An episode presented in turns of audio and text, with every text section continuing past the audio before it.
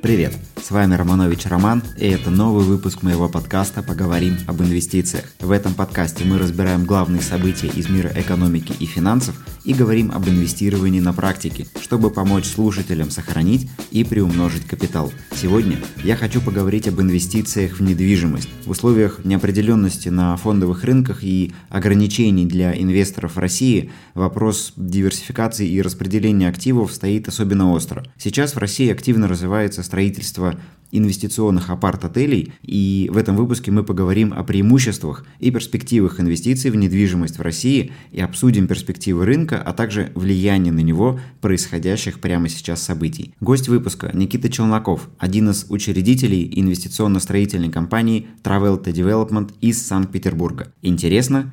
Тогда поехали. Никита, привет. Привет. А, я пригласил сегодня тебя как эксперта по рынку инвестиций в недвижимость и сегмент а, именно жилой инвестиционной недвижимости, насколько я правильно понял. А, давай по традиции любой приходящий в подкаст новый гость рассказывает сначала о себе, о своем бизнесе, поэтому не будем менять традиции. Расскажи, пожалуйста, о себе mm-hmm. и своем проекте. Всем привет. Меня зовут Никита Челноков. Я сооснователь компании Travelta. На данный момент Travelta – это сеть отелей и апартаментов. Мы э, начали свою профессиональную деятельность э, с 2015 года. Э, мы с другом, с Артуром Подребенниковым э, делали инвестиционные объекты для себя. Это были старые коммунальные квартиры, мы их ремонтировали, переделывали в студии и э, сдавали посуточно. Угу. Постепенно из э, хобби, из увлечения это превратилось в бизнес – и мы начали создавать э, доходные объекты для инвесторов. И э, вместе с этим мы э, снимали YouTube-канал. У нас YouTube-канал «Ательеры», он э, уже сколько там, порядка 50 выпусков мы сняли. И э, за счет этого к нам стали обращаться большое количество инвесторов, которые хотели повторить наш путь и сделать тоже себе доходную недвижимость. И ну, вначале это были э, небольшие отели на 10 номеров. Угу. Постепенно э, запросы у инвесторов изменились. Кто-то хотел большие объекты, кто-то хотел только студию. И э, у нас э, компания немножечко переформатировалась. Сейчас мы уже реализовали порядка 29 объектов на общую сумму реализованных проектов 2,5 миллиарда. Это капитал инвесторов. Э, в проектах у нас порядка 250 инвесторов. Инвесторы обращаются к нам с разными запросами. Это как купить себе студию для долгосрочной mm-hmm. аренды, потому что изначально мы и YouTube-канал, э, и в целом э, очень пропагандировали идею пассивного дохода, что нужно думать о будущем, и тот капитал, который освобождается, его э, ну, распределять грамотно, думать о рисках, о том, что можно остаться без дохода, и ну, рекомендовали всем создавать пассивный доход. Uh-huh. И вот как один из инструментов создания пассивного дохода – это покупка студии в отеле. Uh-huh. Вторая группа инвесторов, которые к нам тоже обращаются, это так называемые стратегические инвесторы, стратегические партнеры, которые приходят с большим капиталом, но э, им интересно э, участвовать с нами в проектах. Э, мы вместе покупаем какие-то здания, э, либо помещения. Но сейчас, конечно, уже смотрим на отдельно стоящие большие здания. И э, вместе делаем редевелопмент этих зданий и дальше продаем уже э, по студиям небольшим инвесторам. Понятно, прекрасно. А особенно интересно следить за бизнесами, которые вырастают из хобби. То есть это значит, что реально горите тем, чем занимаетесь. Да, это так и есть. Да, я думаю, что многих слушателей интересует вопрос о том, что, ну вот мы сейчас тут все говорим про недвижимость, все здорово, классно, но с 24 февраля рынок в России кардинально изменился, я предполагаю. А, по крайней мере, фондовый рынок точно. А, как дела обстоят в недвижимости? То есть, что вы заметили после 24 февраля на российском рынке недвижимости, вот в том сегменте, в котором вы работаете? Да, конечно. После 24 февраля все мы проснулись совершенно в другом мире, в другой экономике, и рынок недвижимости тоже изменился. В общих чертах э, он изменился следующим образом. Все, что было готовое, а все, что было, э, если это в новостройках, то на заключительных этапах, э, в целом, если это какие-то ликвидные проекты, либо в целом даже не ликвидные, то все было сметено. Вот, допустим, mm-hmm. у нас были студии, которые, э, ну, по Питеру в некоторых объектах, они не самых удачных планировок, э, но я думаю, как и у застройщиков такое бывает, что вот они объект уже сдали, у них уже все квартиры проданы, но какая-то одна трехкомнатная квартира на первом этаже плохо продается. Mm-hmm. Ну, они ее не спешат продавать, она стоит и стоит, и рано или поздно находит своего покупателя. Вот и у нас также в каждом объекте там есть э, какая-то одна-две студии, которые по каким-то соображениям э, не продаются. Например, там не самая удачная планировка, либо большая площадь. Ну, не секрет, чем меньше площадь, тем быстрее mm-hmm. продается. У нас есть студии э, с большой площадью. Так вот, как только эта вся ситуация началась, было сметено все. Все, что было на заключительной стадии, все, что было завершенное, все, что было готовое, было куплено. И общаясь с коллегами, кто на рынке недвижимости, похожая ситуация была и у других. А те объекты, которые на ранних стадиях у застройщиков либо э, у нас, они, конечно, тяжелее продаются, потому что люди очень эм, сложно, э, сложно прогнозировать будущее. Все-таки недвижимость mm-hmm. это консервативный инструмент, люди туда идут за безопасностью. А когда у тебя цикл э, растянут во времени, допустим, до завершения строительства будет год, Mm-hmm. Людям очень сложно принять это решение. Должно быть очень выгодное предложение, чтобы они э, согласились на сделку и взять на себя эти дополнительные риски. А как, на твой взгляд, э, ситуация скажется на рынке жилой недвижимости? Наверняка тоже следите за mm-hmm. сегментом. То есть ставки по ипотеке выросли. Насколько это ударит по спросу с учетом того предложения недвижимости, которое было уже накоплено за вот последние два года постпандемических. Видите какие-то изменения в жилой недвижимости? Очень сложно сейчас прогнозировать. На самом деле э, никто ничего не знает. Mm-hmm. Что мы можем, э, ну, чем можем оперировать? Можем оперировать фактами. Реальная э, ключевая ставка порядка 17-20%. Mm-hmm. Есть перебои с поставками, в логистических цепочках есть перебои. Это все уже сейчас привело к росту строительных материалов на 20-30%. То есть, ну, это не прогноз, это свершившийся uh-huh. факт. Э, ну, прямо сейчас это уже произошло. Мы уже пересмотрели все наши сметы там до 24 февраля, э, которые были ну, в настоящий момент э, в сторону увеличения на 30%. Яркий пример – это лифты, С лифтами просто, ну, сейчас дефицит. У нас просто вот в объекте в московском э, есть э, два лифта, и это нас коснулось. Мы начинаем исследовать рынок, и поставщики говорят, слушайте, у нас сейчас э, выгребли все, и э, есть вероятность, что в ближайшие два месяца просто не будет лифтов. И так во многих отрастях э, наблюдается дефицит. Дальше. Из-за того, что э, отключили ипотеку, по сути, ну, ключевая ставка там или ипотека 17-20%, э, это, считай, ипотеки нет, просто ипотечных mm-hmm. сделок нет. А, а раньше порядка 80% сделок было с ипотекой. Соответственно, сейчас э, на рынке недвижимости 80% э, сделок просто нет. Э, это привело к тому, что застройщики заморозили многие продажи на ранних этапах и просто не, не начинают новые объекты. И продают то, что уже, как я говорил в начале, на заключительной стадии строительства, то, что было завершено, и в большинстве случаев за наличку. Угу. Вот, это все вот как бы факты, которые есть сейчас на рынке недвижимости. А, и еще к этому добавляется снижение покупательской способности. Угу. Это тоже объективная реальность. То есть сейчас э, уже денег в экономике меньше, и дальше есть вероятность, что будет хуже. То есть здесь есть факторы, которые э, как бы влияют на рынок в сторону увеличения стоимости недвижимости. Это такие, как э, инфляция, безусловно, повлияет на увеличение стоимости недвижимости. Также будущий дефицит. Учитывая, что застройщики заморозили многие строительные объекты, дефицит жилья будет, э, но он будет в горизонте одного года, допустим, не через полгода, но я думаю, через год он будет наблюдаться. Угу. Это первое. Но есть факты, которые влияют на рынок вниз. Э, это снижение покупательской способности и отсутствие ипотек. Застройщикам тоже же нужно финансирование. Ну, да. И как они могут влиять на поступление денег, и, ну, чтобы сделки совершались? Только ценой. Соответственно, они будут ну, демпинговать, снижать цены, ну, чтобы хоть какую-то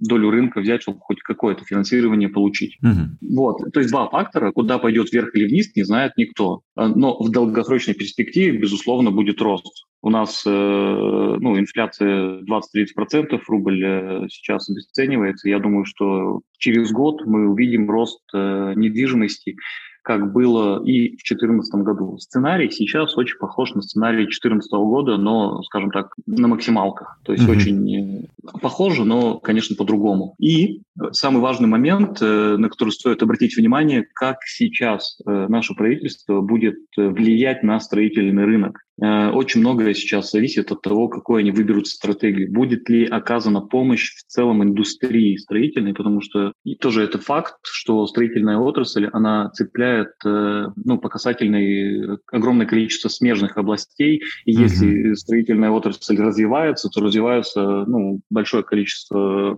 отраслей, много рабочих мест, и в целом это драйвер экономики.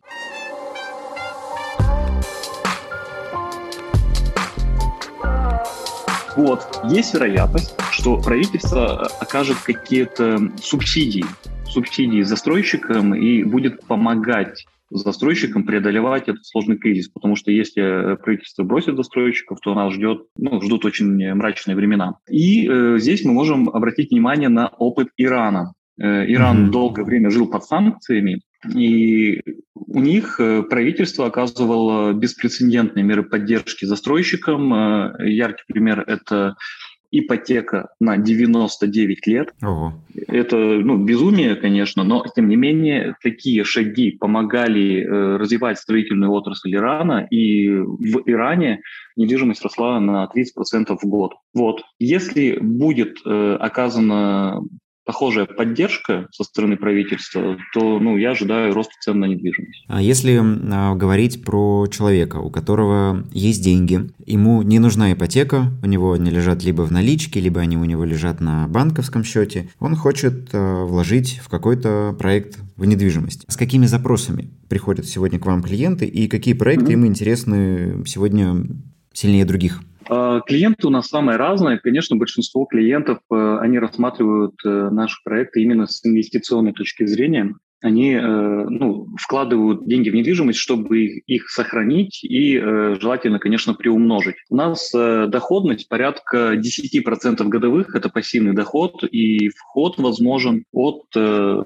миллионов по московскому объекту, и по питерскому у нас были предложения от 3 миллионов. Конечно, сейчас цены очень быстро корректируются, но вот такие входы были. Uh-huh. И из клиентов общался я с некоторыми клиентами, и там есть э, и профессиональные инвесторы, которые играли на фондовых рынках, э, сейчас по ряду причин уходят оттуда, э, с фондовых рынков, потому что высокорискованный очень там инструмент. Есть криптовалютчики, то есть они mm-hmm. занимаются криптовалютой, это их основная деятельность, но чтобы как-то сбалансировать свой портфель, чтобы диверсифицировать его, они берут недвижимость. А есть те, кто покупает у вас, чтобы жить? Ну, то есть у вас же студии, их можно не только в аренду сдать, но и, например, купить и жить. То есть такие варианты тоже возможны? Да, да, да, такие варианты тоже возможны. Э, мы так и декларируем, что это ну, ваша недвижимость, и вы можете распоряжаться ей э, ну, так, как захотите. Э, вы mm-hmm. можете ее сдавать в аренду с нашей помощью и получать доходность там, порядка 10% годовых. Вы можете сдавать ее самостоятельно. У нас такое тоже практикуется.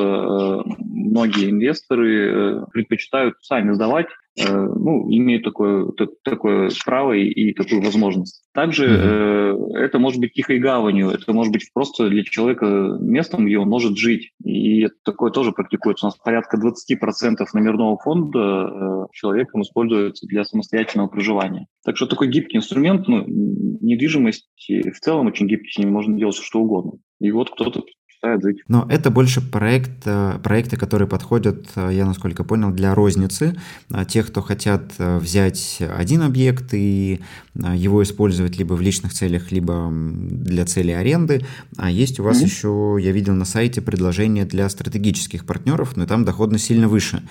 Вы говорите о доходности до 40. Вот за счет чего достигается эта разница и какие условия в тех проектах? А, да, у нас существует э, предложение для стратегических, стратегических инвесторов, и вот 40% э, это, конечно, прям только сейчас такое предложение, такой высокой доходности не было. А, достигается это за счет того, что инвесторы заходят крупными суммами, ну, крупными имеется в виду от 20 миллионов Вот на данный момент есть предложение взять этаж э, в здании, которое мы реализуем, и цена этажа 43 миллиона. Угу. Ну, за счет вот того, что человек э, берет э, целый этаж и заходит с нами в проект, и берет часть рисков на себя, в принципе, тоже такое.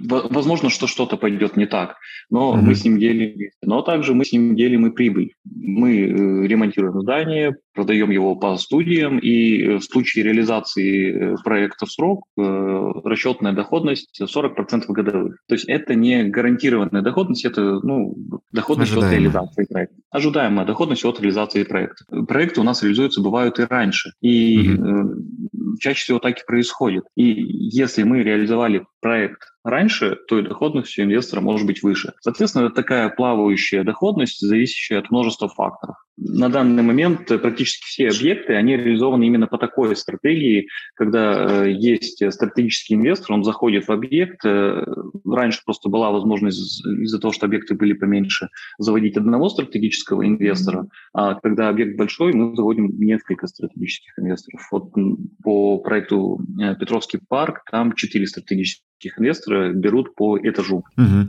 А какие пороги входа в этих проектах? Порог входа для э, стратегического инвестора или для... Для стратегического. Э, вот в проекте Петровский парк э, порог входа 46 миллионов. 43, угу. прошу прощения, 43 миллиона. И он, получается, оформляет собственность на вот эту часть, и угу. он дает деньги, а вы занимаетесь э, ремонтом, реализацией угу. и сопровождением. Угу. То есть получается так?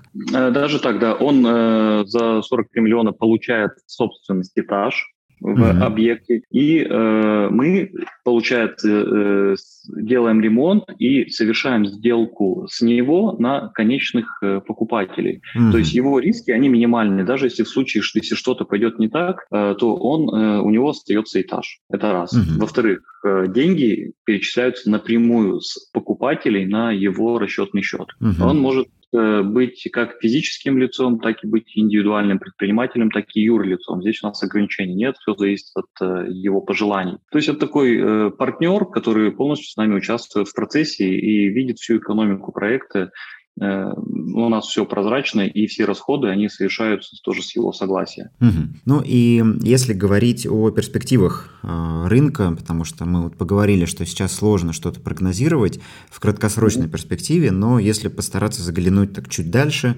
э, вспомнить историю прошлых кризисов, то угу. какие перспективы есть у розничного инвестора, который хочет на рынке недвижимости зарабатывать, и угу. вообще насколько рынок для него интересен и безопасен? Э, здесь все, все как всегда. Недвижимость – это тихая гавань. Во времена кризисов э, люди несут деньги в недвижимость, чтобы сохранить. И сейчас действительно задача просто не потерять. Сейчас задача сохранить э, капитал и э, ну, недвижимость для этого очень хорошо подходит. А есть э, ну, ряд простых э, правил при работе с недвижимостью. Нужно понимать, кто будет платить деньги, кто ваш арендатор. То есть нужно понимать, откуда будет денежный поток. Допустим, если вы покупаете квартиру и сдаете ее в аренду, то понятно, что вам всегда будут платить арендаторы, то те, кто снимают жилье. Если кто-то предпочитает идти в коммерцию, это тоже ну, нормальный вариант. Э, нужно понимать, а кто будет снимать ваше помещение. Сейчас, э, допустим, могут быть сложности при э, поиске арендатора на коммерческую площадь. Поэтому ну, тоже имеет смысл учитывать. В глобальном плане, что будет с недвижимостью? Ну, недвижимость, она будет расти как uh-huh. она всегда росла, и в 2014 году она росла, ну, опять же, не в сам э, момент кризиса, а там через полгода, через год, она отыгрывает все сложности. Э, как было в 2008 году, 98 год, то есть вот э, все э, кризисы, которые у нас в стране были, они заканчивались тем, что недвижимость после кризисов стоила дороже, uh-huh. по крайней мере, в рублях. Ну да. А, еще вопрос, вот у меня сейчас по ходу беседы а, созрел. Последнее время на бирже появилось большое количество закрытых фондов недвижимости, но в основном это фонды коммерческой недвижимости, которые сдают склады, а, либо логистические центры.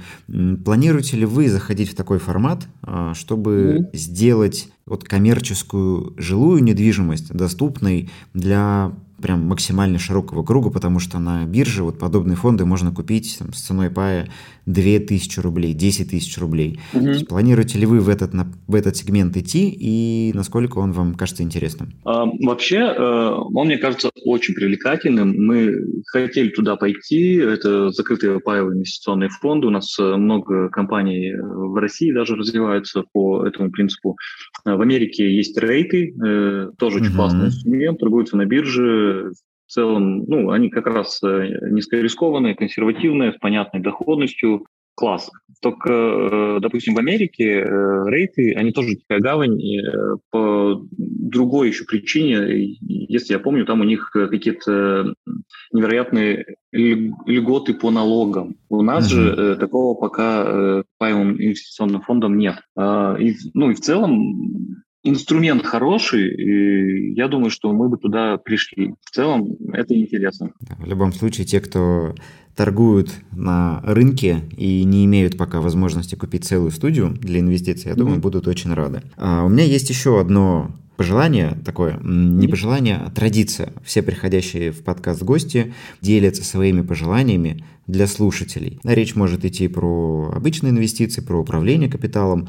В твоем случае может быть что-то про недвижимость или в целом про а, управление капиталом. В общем, краткое пожелание нашим слушателям от Никиты. Данное непростое время, мне кажется, сейчас э, важно сохранять холодную голову, не совершать э, резких движений и э, соотносить риски с доходностью, учитывая, что риски намного выше, чем в любое другое время. То есть сейчас uh-huh. смотреть не на потенциальную доходность, а на риски, которые есть в тех инструментах, которыми вы хотите воспользоваться. Просто ну, умножайте риски на 2, на 3. Вот э, мое пожелание, и ну, желаю всем сохранить свой капитал и приумножить. Спасибо большое, Никит, за беседу. Уверен, слушателям было полезно. Мне точно, потому что я давно смотрел в сектор коммерческой недвижимости, но толком в нем не разбираюсь, поэтому здесь для меня эта беседа была однозначно полезной. Спасибо, что пришел. Спасибо, Роман, что пригласил.